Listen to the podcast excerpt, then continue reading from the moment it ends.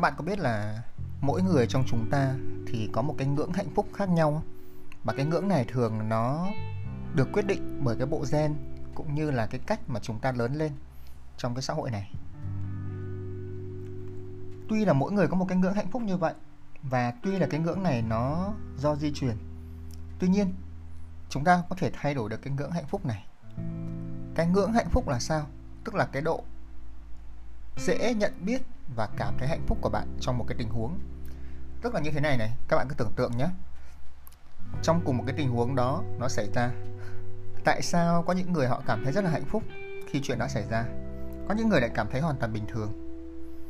Và người nào mà cảm thấy được nhiều cái sự hạnh phúc như vậy, người nào thấy được nhiều cái hạnh phúc trong cuộc sống hàng ngày, thì đó sẽ là một người có một cái đời sống rất là tốt.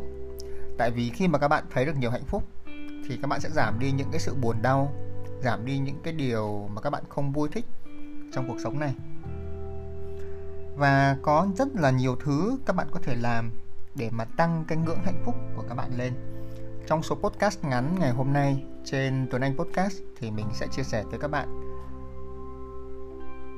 một vài những cái cách để mà các bạn có thể tăng cái ngưỡng hạnh phúc của bản thân lên nhé.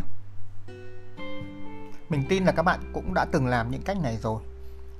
Nhưng biết đâu sau khi nghe cái số podcast ngày hôm nay thì các bạn có thể duy trì những cái điều này hàng ngày để các bạn cảm thấy vui vẻ hơn. Đầu tiên, đó là hãy giúp đỡ người khác.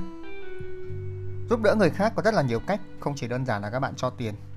Cho tiền, đóng góp vào các quỹ từ thiện là một cách các bạn có thể làm mình lại quảng cáo nhé ví dụ như các bạn cũng chẳng cần cho nhiều đâu như bản thân mình đang đóng góp cho một cái dự án là nuôi em thì một tháng cũng chỉ khoảng 100 200 ngàn để hỗ trợ nuôi một cái em trên vùng cao các bạn có thể lên tìm cái dự án này rất là hay nhưng các bạn hiểu rằng nếu các bạn không có tiền hoặc là các bạn không muốn đóng góp tiền các bạn vẫn có thể đóng góp bằng những cách khác đấy là lý do tại sao mà mình khuyến mình hay nói với các bạn là dù các bạn ở độ tuổi nào các bạn cũng có thể đóng góp bằng cách là giúp đỡ những người nhỏ tuổi hơn các bạn truyền lại những cái kiến thức những cái trải nghiệm sống của mọi người chưa chắc các bạn đã là chuyên gia nhưng các bạn ít nhất là các bạn là người đi trước các bạn trải nghiệm những điều đó.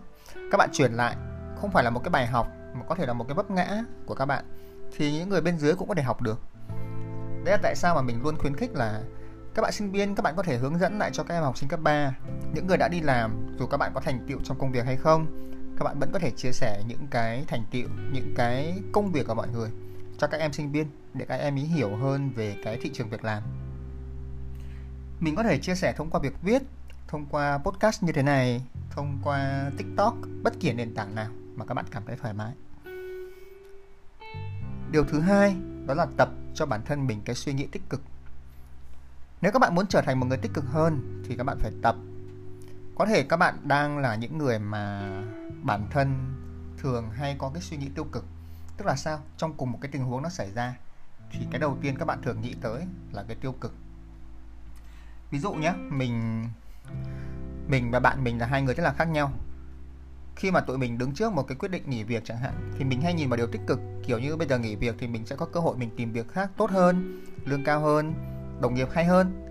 Nhưng mà bạn ấy khi mà nghỉ việc á, thì bạn ấy sẽ luôn nhìn vào cái điều gọi là lỡ không tìm được việc thì sao? Rồi um, lỡ không có công việc nào tốt như công việc hiện tại thì sao?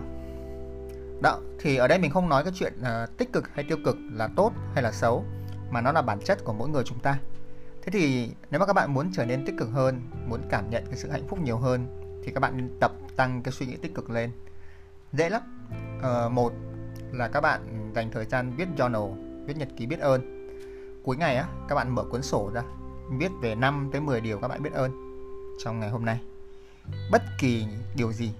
Và hãy cố nghĩ xem điều gì làm bạn biết ơn điều gì bạn thấy tích cực trong ngày hôm nay mình tin rằng ngày hôm nay dù có tồi tệ tới đâu thì vẫn sẽ có cái điều tích cực đã xảy ra trong cuộc đời của các bạn.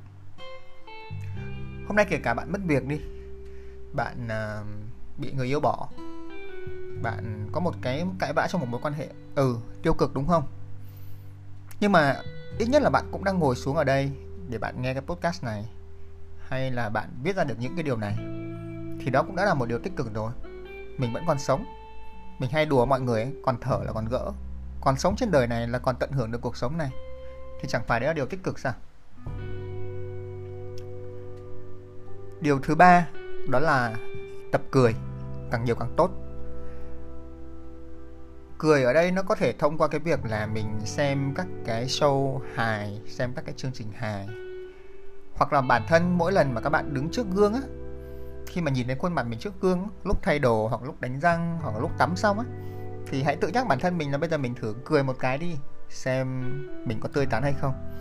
Một, hai cái việc nhỏ như vậy thôi, nó cũng sẽ giúp cho các bạn tăng cái sự hạnh phúc hơn. Cái thứ tư, đó là mình đầu tư vào những cái mối quan hệ bạn thân và mối quan hệ tình yêu của mình. Cái này là một cái chuyện cũng khá là to không thể nào trong một cái số podcast như thế này thì uh, nói được hết. Tuy nhiên nếu mà được nói thì mình nói rằng là chúng ta hãy dành thời gian học một cái khóa học hoặc là đọc một cuốn sách tìm hiểu về những cái tâm lý tình cảm hoặc là tâm lý trong mối quan hệ. Khi các bạn hiểu hơn về những cái tâm lý trong mối quan hệ này thì các bạn sẽ có cái cách đối đãi với lại người bạn của mình hoặc là người yêu của mình tốt hơn. Thì khi chuyện tình cảm nó tốt tự nhiên các bạn sẽ cảm thấy hạnh phúc hơn à? Trong những cái số podcast cũ, các bạn tìm lại nhé. Thì mình có chia sẻ một vài những cái tip để mà nâng cao cái chất lượng một quan hệ thì các bạn có thể nghe thêm và thực hành thêm, xem sao. Cái thứ năm, đó là làm một cái công việc mà nó phù hợp với cái năng lực, kỹ năng và cái thế mạnh của mình. Cái này cũng là một câu chuyện dài. Có thể ngay bây giờ các bạn chưa làm được một công việc như vậy, chưa 100% phù hợp. Nhưng mà mình luôn khuyên là hãy bắt đầu bằng việc là mình đừng làm sai có thể là chưa phù hợp hoàn toàn, nhưng mà các bạn sẽ biết rằng đâu là cái sai với các bạn. Ví dụ như mình không giỏi số má, mình đi làm kinh doanh. Mình à, không giỏi tương tác với con người, mình lại đi làm à, chăm sóc khách hàng. Tất cả những cái điều sai đó, hãy cố gắng mình tránh ra. Thứ sáu, đó là mình sẽ có những cái hoạt động giải trí phù hợp. Giải trí phù hợp ở đây là sao? Thật ra mọi người cứ nghĩ rằng là việc mình online facebook, tiktok, các thứ là một hình thức giải trí nhưng thực sự là nó sẽ không phải là một hình thức giải trí phù hợp trong thời điểm này. Tại vì nếu mà các bạn lên facebook tiktok mà các bạn cứ đọc những cái tin tức tiêu cực ví dụ gần đây có cái vụ à, 15 chú chó chẳng hạn hay là cái vụ từ thiện lùm xùm các thứ đó tức là mình cứ đọc nhiều những thứ tiêu cực như vậy ấy, thì mình sẽ bị tiêu cực theo à? Một cách vô thức. Các bạn vẫn có thể on mạng xã hội với điều kiện các bạn theo dõi những thứ tích cực các bạn đọc những cái bài truyền cảm hứng thì nó sẽ là một cái phù hợp. Còn không thì các bạn nên dành những cái hoạt động thư giãn khác ví dụ như đọc một cái cuốn sách, ngồi thiền, nghe nhạc, đi bộ. Đó là những hoạt động thư giãn mà nó sẽ nâng cao cái sức khỏe tinh thần của mọi người hơn. Nói đến sức khỏe tinh thần thì cũng không thể bảo bỏ qua sức khỏe thể chất. Nhớ là phải tập thể dục đều đặn nhé và có nghỉ ngơi hợp lý. Đấy là lý do tại sao mà mình luôn cố gắng là duy trì 30 phút tập luyện mỗi ngày và ngủ được khoảng 7 8 tiếng mỗi ngày nhiều bạn cứ cắt ngắn những cái này đi để đầu tư cho công việc. Mà các bạn không hiểu rằng là nếu các bạn không đầu tư cho thể chất thì sức khỏe các bạn không tốt. Các bạn không ngủ đủ, sức khỏe các bạn không tốt thì chắc chắn công việc của các bạn nó cũng không tốt. Mọi thứ nó sẽ có cái sự liên quan tới nhau. Và điều cuối cùng đó là hãy tìm cho mình một cái niềm tin về tôn giáo hoặc là tâm linh.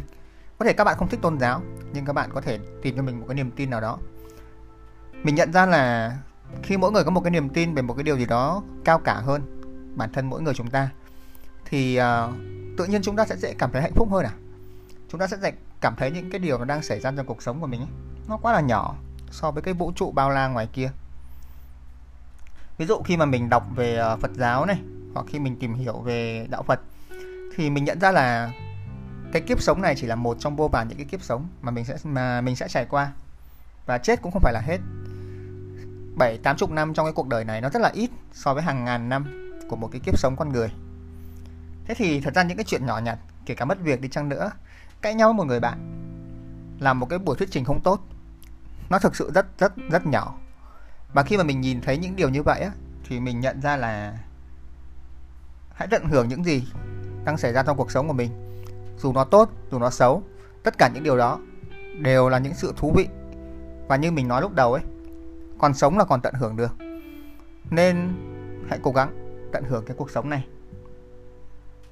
Đó là những điều mình muốn gợi ý cho các bạn để thực hành mỗi ngày, để giúp cho các bạn nâng cái ngưỡng hạnh phúc của mình lên.